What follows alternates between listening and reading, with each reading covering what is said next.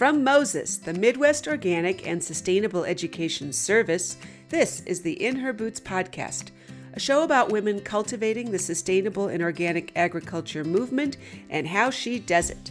My name is Lisa Kivirist, and I founded and lead the award winning Moses In Her Boots project, providing training, resources, and support for women farmers. I'm a farmer myself, running Inn Serendipity with my family in Wisconsin, and am the author of Soil Sisters, a toolkit for women farmers. The In Her Boots podcast celebrates the collaborative spirit of us women farmers and all women working to transform our food system and steward our land, sharing ideas and inspiration with each other. Whether you're a woman with a dream of starting your own farm or already have your hands deep in the soil, there's something for you here. Be sure to subscribe so you won't miss anything. We're back with Halee Wepking of Meadowlark Organics to talk about managing risk when marketing in a regional local food hub. Hear about the hot local grain market and opportunities for collaborative marketing. Halee Wepking and her husband John run Meadowlark Organics, working with Paul Bickford on his 800 acre farm, shifting the focus from organic feed crops to a diversity of food grade small grains, buckwheat, edible dry beans, and open pollinated corn. Halee is mom to two young kids, Henry and Lida, and a grass fed beef herd just to make sure she keeps busy.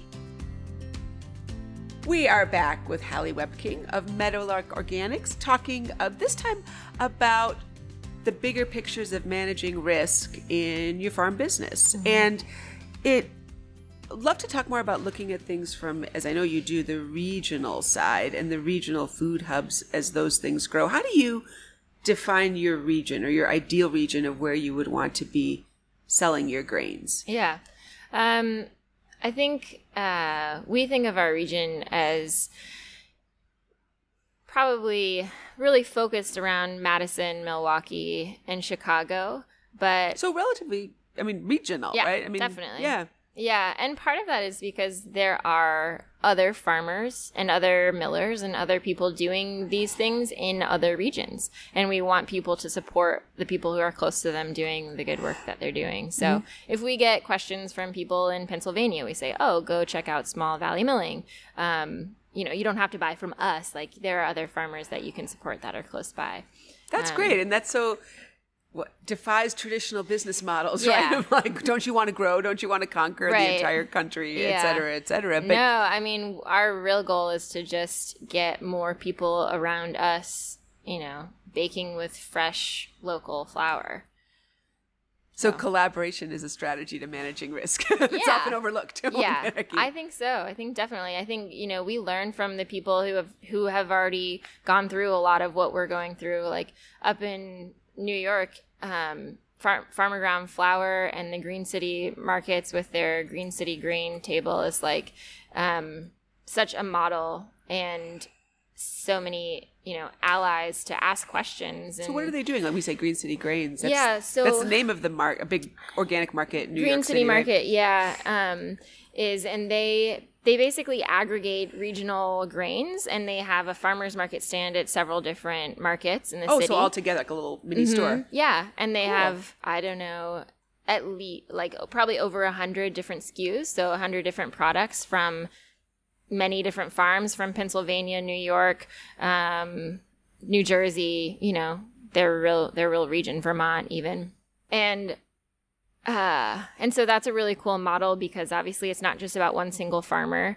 Um, and I think you know the other the other thing I think about when I think about risk is like for us it's really important to know to like know which accounts as far as wholesale in particular to pursue because you don't want to run out you know when you oh, sure. when you're dealing with a customer who has an expectation you're already asking them to change to change to a product that is inevitably going to be a little less consistent than their King Arthur flour. So you have to understand that. You also have to understand that bakers and chefs aren't willing to change their recipe all the time. You can ask them to do it once a year, maybe. And when the new like when the new crop comes in, you know, and so you can have you can guarantee that you have enough to supply somebody for a year. Um, but if you run out halfway through or two thirds of the way through, it causes real problems. And, And those you just can't make it appear. yeah, and those customers aren't going to want to work with you because they it's too much work for them. And I think you have to we have to understand that and be very cognizant of how we can um, make sure that we can supply people for a good stretch of time and just be really open about communicating um, those limitations. So you can't like you know try to be on the shelf at Whole Foods and try to be at the biggest bakery and try to be in the fanciest restaurant. Like so being careful and Yeah. prudent, cautious, whatever the word might be, but not overextending. yeah, definitely. I Yeah. think it's an issue. That's huge. And then too, you have the variables of climate Mm-hmm. and weather year to year. What are some of the biggest factors on the weather side? Yeah. for grains? So, um, you know, we Wisconsin used to grow a lot of wheat. Um, and then we, you know, that kind of monoculture kind of killed our fertility, and that's part of why we transitioned to, um, you know, growing alfalfa and becoming the dairy state. Um, really, so so when about did that happen? I think it was the early to mid 1800s. Um, but uh, there, So a while ago, Yeah. and the impacts are still here. yeah, but, but the learnings too. right, and so a lot of wheat production moved west of the Mississippi, in part because there's lower rainfall in general out there, or has been historically. Um, so east of the Mississippi, it's harder to grow small grains because uh, the risk of disease is really linked to the amount of rain that we get. Oh, interesting. Um, yeah, so there are certain diseases like if it's if it's raining at the time when your grain is flowering, you have a higher chance of having um, a disease called uh, DON, which produces something called vomitoxin, which knocks it out of a food grade market.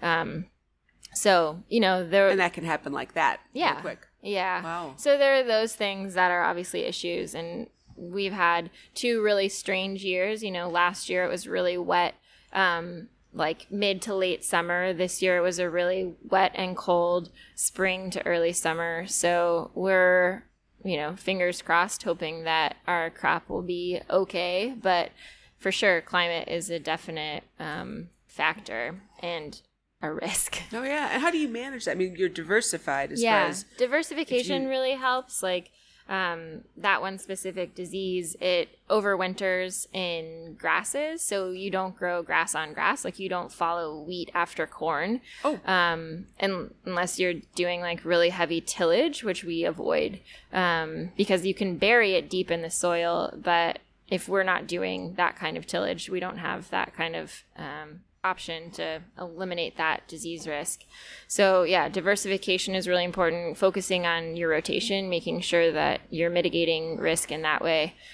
And then, you know, some of it is visible, so it can come down to when you're combining to avoiding plots that look infected because it produces like a light whitish pink um, kernel, basically, this disease does. Um, so you can avoid fields or you can turn the fan up really high on your combine and blow out all the light stuff. Um, and then also cleaning. We've invested a lot on our farm in grain cleaning infrastructure. And so because you need to do that before you bring it to the mill. yeah, we need to do that before it goes into the grain bin, so you get out all your, you know, your green matter, your weed seeds, um, so that it can dry down evenly, and then you need to do that before it goes to market, whether it's a distillery or like a bigger grain buyer or the local mill. And it sounds like too that from the grain lens, it's very say dependent, but it's in a good way dependent on collaboration and other partners. For sure. your mill, your you know all the, how, and how how do you manage that? In that these are long term relationships often, but they're also upstart businesses too. Probably Yeah. right. You're all growing together. You're like a little group of kids, right? yeah. Um, yeah, it certainly has its challenges and it definitely has its rewards too. I was just at the Practical Farmers of Iowa conference and talking about how like grain is inherently based on community, you know, the beginning of civilization, like communities harvested together, they uh Because nobody had like together. their four wheat plants, right? I Right, mean, it just yeah. yeah, yeah. um and and even now even with our big combines when you re-regionalize the grain system instead of sending gra- loads of grain on semis or train cars like you know far far away from you um, you're employing more people with these grain both the grain cleaning and the milling um, and then when you're engaging with local businesses who are using mills or using locally grown grain it's you know everybody from brewers distillers bakers chefs um, and then obviously to the consumers once they start to really understand like why it's important or ways that it's important to um, support the local grain movement. But i think you know it's a it's a dance between protecting yourself in your in your growing business and um, and being willing to collaborate too. You know, um, so the, the less fun side of it is obviously you need to have liability insurance. Like we have our own liability insurance for our flour, um, and also you know Lonesome Stone has theirs. Um, That's your mill. yeah, and um, and then beyond that, you know, it's um, it's uh, just being aware of how important it is to communicate to all of your consumers the risks that they're taking on when they're buying your product. You know how how the storage might be different or might require you know a Oh, interesting. Yeah. Yeah. It just is it has a shorter shelf life. It has a yeah because it's just the grain and you know some of the bran is sifted off in some of our flours, but otherwise it's like relatively volatile compared to um, flour that has been roller milled and may or may not have preservatives in it.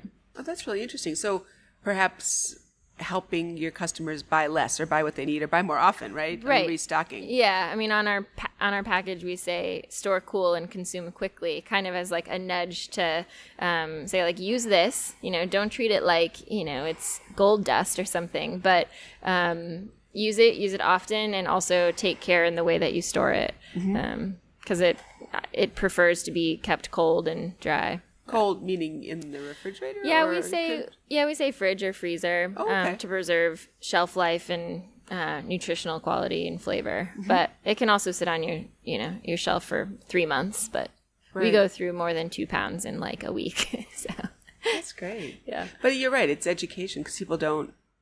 I have things sitting, you know, in Right. pantries that you just forget about, or you don't use, or you overbuy. yeah, But it's a different way of approaching things. yeah.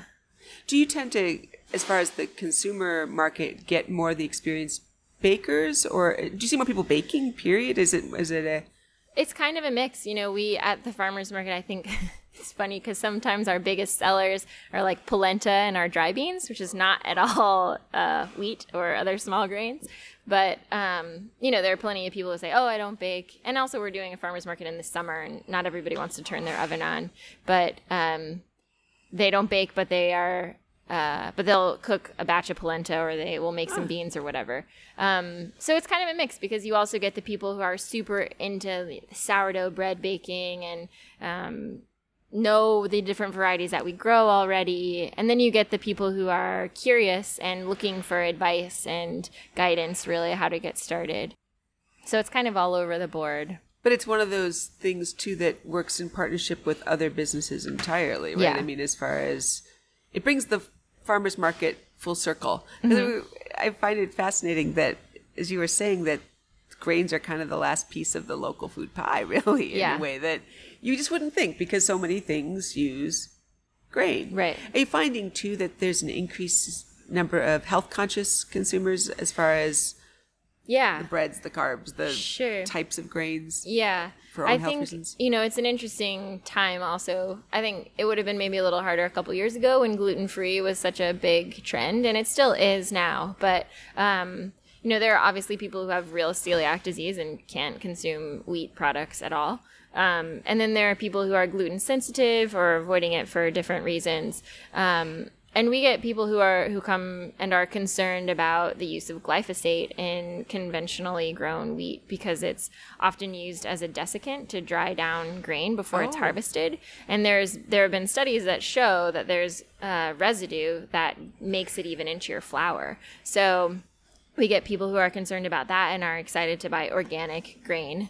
Um, and then, you know, we get people who have were had stopped eating wheat for several years and then try some of our heritage varieties and they're like I can eat this now and they're so excited because they missed bread and pastries.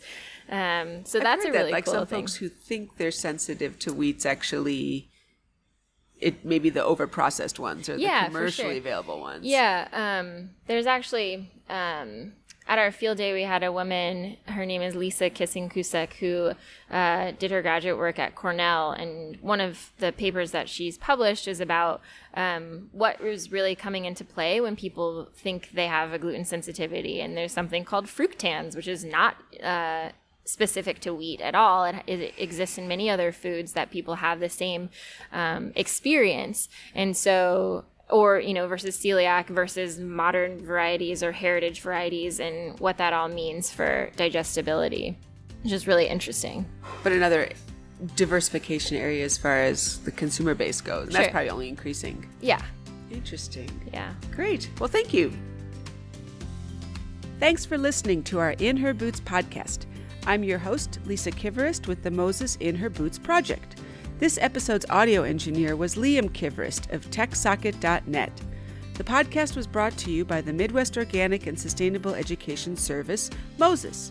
The mission of Moses is to educate, inspire, and empower farmers to thrive in a sustainable organic system of agriculture. For more information on Moses, In Her Boots, and a bounty of organic resources, check out mosesorganic.org.